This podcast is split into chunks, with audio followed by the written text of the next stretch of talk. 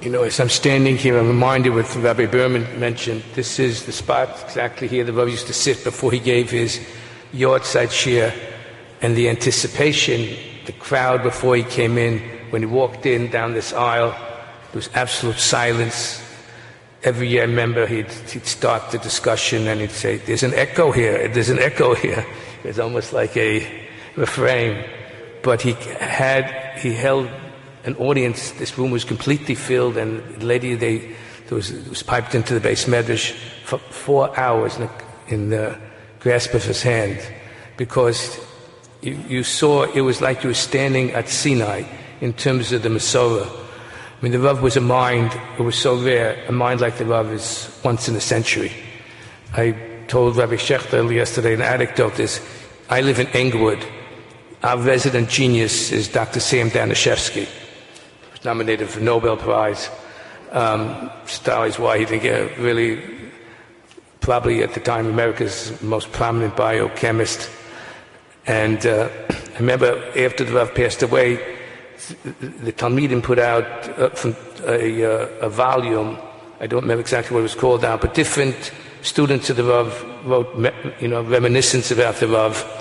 So I told the editor, you should ask Sam to write something. I just mention, remember when Sam moved to Englewood. So I told Joe Lieberman, Sandra Lieberman is a close friend of mine, and he knew Sam from Connecticut. I said, you know, we brought Sam in to raise the per capita IQ of our shul. So he said, you mean of your city?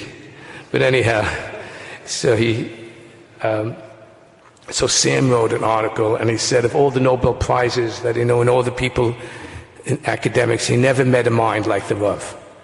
But there was somebody else who wrote, but also was at one time a student of the Rav here at Yeshiva, um, an academic, I don't remember, but he said he never met a mind like the Rav except for James Crick, won the Nobel Prize for the development of the theory of the DNA, double helix. So I said, Sam, you say nobody. He says James Crick. So Sam told me, listen, I knew James Crick. He was no Rabbi Soloveitchik. But I think what was meant so much to all of us is when we learned by the Rav, we stood by the Rav, it was that sense that he was the continuation of the Masorah. Um, I remember once the Rav told this story in shiur. He said when he was a young boy in Chaslavich, the Safra Daina of the Bezdin, who then was an old man, told him that he remembered as a child um, excuse me, he, he, remembered as a child that there was a old chazan who told him that when he was a child, he belonged to an itinerant choir that used to go with the chazan from city to city. And they went once to Vilna. And, and there was somebody, a very tall, imposing person there, the way the Rav described him, tall, imposing, and handsome. Um, and he asked, Who is that person? And he said, That's the Chassid of Vilna. That's one of the historical Einis. The Goyen in his time was called the Chassid of Vilna. And the Rav said, um, he told them that the Talmidim were around him in a, in a semicircle. So he said, why, why are they surrounding him like in the same said like the Sanhedrin? When, so I remember it made such an impression on me. The Rav saw somebody who saw somebody who saw the Goyen. And it was that kind of intimacy that we, we felt um, when he would say over his shurim, it was, you know, the connection to his father, to Reb Chaim Brisker. You know, the, the when Reb Chaim made an impression. He was the only grandchild who really knew Reb Chaim. He was a teenager when Reb Chaim died. Must have, I think he was must have about 16 years old. But he would, when he would communicate to us what Yom Kippur was, it was, he always would mention, remember standing next to Reb Chaim, when Reb Chaim said the vidui, achas, achas for achas, in his deep voice. But you almost sense that voice, that sense of the Masorah. And and, you know, as was mentioned, you know, that Masorah and that legacy of Torah continues and continues and is demonstrated, especially here at Yeshiva, with all the, with all the Talmidim who know, if they, even though they never saw the Rav, but they're inspired by his genius his chesed, his integrity. There was no one like the Rav. So I'd like to say over Dvar Torah from the Rav, but before I do, I want to acknowledge, you know, just a little bit more than a month ago, the Rav's daughter, Dr. Atarah Twersky, passed away. And she was just a very remarkable person. Um, and she, with her husband, Reb Yitzchok, Meir's parents, they took care of the Rav from, from the time the Rav's representative passed away in 1967 till the Rav's passing. And it, the way they did it, enormous mesiras nefesh and love. And um, I think it's important to think about it today. You know, I, when we published one of the volumes from the Rav, I had sent it to her before to get her approval, what she thought. And um, she always had this wonderful sense of humor. She wrote me back. She, she, she liked the work. Uh, she had some heroes. And I remember she said, you know, since now it's Erev Pesach, and we don't eat kreplach at the Seder. The Rav didn't eat kreplach because, not chashon, because, it's, because of gebrochts. It's because the, the, the Rav said, just an anecdote, he, he, said he remembers at his father's Seder they used to take a bowl of water out, and before they gave out matzahs mitzvah, they would dunk it in the water. The Rav said that he, he stopped that already. I presume it's when your parents got married. I don't know why. But the Rav said, uh, you know, has a son-in-law, a chassid, he can't uh, keep that minute going. But um, uh, I mean, she says, so now I have time to, to comment. So I'd, I'd, like to just say just two, two things from the Rav on Sfiris Omer. Um, one is, the Rav had a wonderful interpretation on the opinion of the Bahag. Toises in Megillah and Daf, um, Daf Chof quotes the sheet of the Bahag, we're all familiar with it, that if you miss one day in the count, you can't continue because it's the way that's normally interpreted because it's mimos, it's one extended mitzvah. So, and, but Toises quotes that if you miss at night and you count during the day, even though you count without a bracha, and indeed you should count without a bracha, then, the, then even according to the Bahag, that you can continue. So the opinion of, you know, this opinion is very difficult. Mamanushach. If you think that Svir Bayom is also kosher, so make a bracha and you think if it's not, then you lost the mitzvah. So how can you continue counting? So the Rav explained that the Bahag, it's not that the Bahag thinks it's one mitzvah.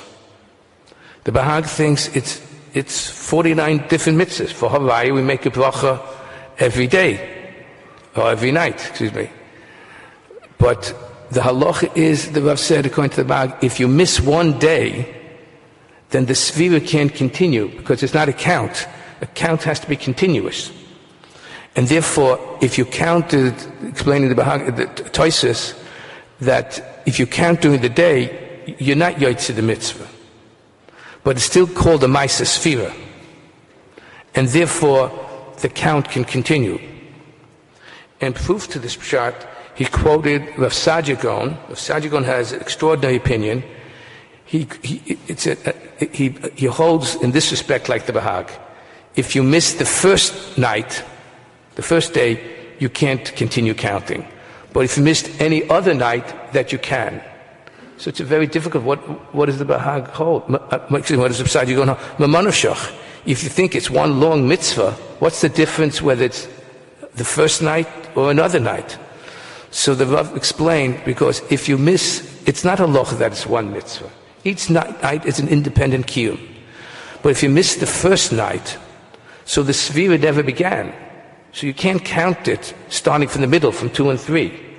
But if you counted the first night, and the system, so to speak, the coordinate system was established, then the other nights, that if you missed another night, to use the Rav's expression, that day counts itself, because it's within the context of the svira. Uh, the Rav quoted, I, I think he quoted Rashi Rashi's quote in Sefer Pardes Machzor Vitri quotes Rashi this way, that Rashi apparently used to count Svira during the day and then count it again at night with the bracha. So the Rashi was very upset about this. He said it must be, I think he said, the Rashi said like Talmud Toya, mistaken Talmud must have uh, quoted Rashi, written this. But the Rav explained that the Pshat is, as he said, because if you count let's say, let's assume say after Plaga Mincha, but if it was before, so that, it's called a Maisa Svira, but you're not Yoitz the mitzvah. So in case Rashi would have forgotten to count at night, but the king was at night. That's why he made the bracha at night. The Rashi was bothered. If you think you're Yoitzi during the day, counting at night with a bracha now, then it's the bracha vatala. The answer, you're not Yoitzi during the day, but still called the Maisa Svira to continue the count. Um, the Rav then quoted, he said, the, the Sefer Chinuch, which I'm going to get to the Chinuch in a second again, the Sefer Chinuch, when he, who disagrees with the Bahag and says if you miss a day, you can continue counting. But he says, and, and then he says, if you miss a day, you can continue counting. And he uses um, umona ha'acherim im kol yisrael. You continue to count, even if you missed a day, with the rest of Klal Yisrael. What is the, of course, everybody's going to continue counting. What does the chinuch want to tell us? So the Rav said he's telling us this yisod, namely that the halach of tmimos is a halach in the Maisa sphere, but it's independent mitzvahs, and therefore you can, if you missed one day, that you can continue counting because all of Klal Yisrael is continuing to count. So the count is established not only by my individual count, in other words, fundamentally we would agree with the Bahag, but the count is continued because Klal Yisrael is counting. And the Rav said the nafkamin in this would also be two nafkaminas. The Minchas Chinuch has a discussion, what about a katan who became bar mitzvah in the middle of Sfira? Because he's not going to, where's the rest of the count? Before he was, he was put in the mitzvah. So the Rav said, according to this interpretation, of course you would continue counting with the bracha, because what the katan counted before was a kiyum, it was a Maisa Sfira, and therefore that count continues. And you know, some people say that women shouldn't count because they they, don't go to shul for Mara, so they're likely to uh, during the during the time to miss part of the sphere. So retroactively, they will not have counted. What would the brachas be? So I've said, of course not. The sphere that they counted is a sphere. in the mitzvah. It's only, as he said, the halach in the Maisa sphere, in which the Bahag says you can't continue counting. And um, just one other thing from the Rav on Sfira Sa'oma. Um, the Ba'al HaMaor, at the end of Psachim, ask why is it that we don't make a Shechianu on the mitzvah Sfiris Omer, on the first day that we count. Every mitzvah which comes Mizman Lizman, the first time we do it, make it Shechianu. So the, the Ba'al HaMaor answers that the Sfira is because the Sfira is incomplete. The Ba'al HaMaor is of the opinion that Sfiris Omer nowadays is only Drabonon, it, it, might not be a complete mitzvah. Yisrael says, Ameimar money yomi Ameimar only counted days, not weeks. So it's only Zeichel Amikdash. The Rav said it was maybe Zeichel Chubin. And as the Ba'al HaMaor ends, he says, therefore, we don't make a, we only make a Shechayana something which is, we get Hanoah from, which is joyous. But here this view is Zeichel Agmas Navshenu v'Chubin Beis Mikdashenu, and therefore there's no Shechayana. Um, but the Rav suggested another reason why we don't make a Shechion. Of course, the, the Ba'al HaMaor's answer would not work, for example, according to the Rambam, because the Rambam thinks that Sfiras Omer nowadays is, is still Diraisa.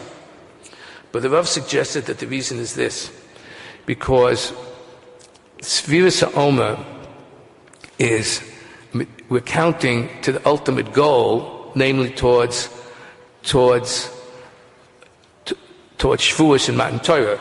And the one who says this is the Chinuch. When, when he explains the mitzvah of Svira, um, he says, B'nei Kain, ki kol ikon sheyisol avod, um, ikon shel yisol avod nikalu, um, v'olu l'chol hagdula she'olu. The reason Klai was redeemed and was zoicha to its, to its greatness because Nitzavinu limnos mimachos yontev shel Pesach ad yom nesinas haTorah laharos b'nafshenu hachefetz hagodol al el hayom hanichbad to show the great that we're anticipating this great day, namely um, Matan Torah. V'yimna tamid matzah yavo and it's like a slave um, who's enslaved and waits every day and counts for the day that he will be redeemed and, and freed. Um, Ad Yavo Ha'etz Hanichshav Elav that he anticipates and waits for. Sheyetze Lecheres. V'zer Shanomonim, and that's how we, why we count in, in, in, other words, kach v'kach yomim avu min haminyan ve'ena nomonim kach v'kach yomim yesh lanu. We're counting days till till the, the glorious day of Torah, and we're waiting to it. Mara uh, hazman. It's, we're waiting in anticipation. So Rav said, that's why you don't make a shechianu. Shechianu is a bloch we make. Shechianu vigyanu lazman hazeh. We've reached the goal. Svira is just the opposite. It's in anticipation of the goal. The goal only comes at the end with, with, with Matan Torah. And that's why there's no Shechianu. And in closing, I'd say that was the sense that we had. It was the sense of, of before Shia, the anticipation, the, because we knew something extraordinary. It was, it was I, I always felt Shechina Medabes Mitoch Grono the continuation. I remember once the Rav sitting here at a yahrzeit she said, and this was after he suffered the three terrible losses in short order, three Avelis, his, his mother, his brother, his wife. He said he would have been crushed if not for the Torah. And so when he gives a shir something, he prepares, he feels almost like the Shekhinah is on his shoulder, whispering in his ear. Of Soloveitchik, what do you say about this kasha? And it was that sense of, of you know, the connection to Shechina that I think he communicated to all of us. It wasn't only the Brillius, which was extraordinary. It was that sense of Shechina, of commitment to Torah, of the Masorah of the Doros that he tried to inculcate in all his Talmidim.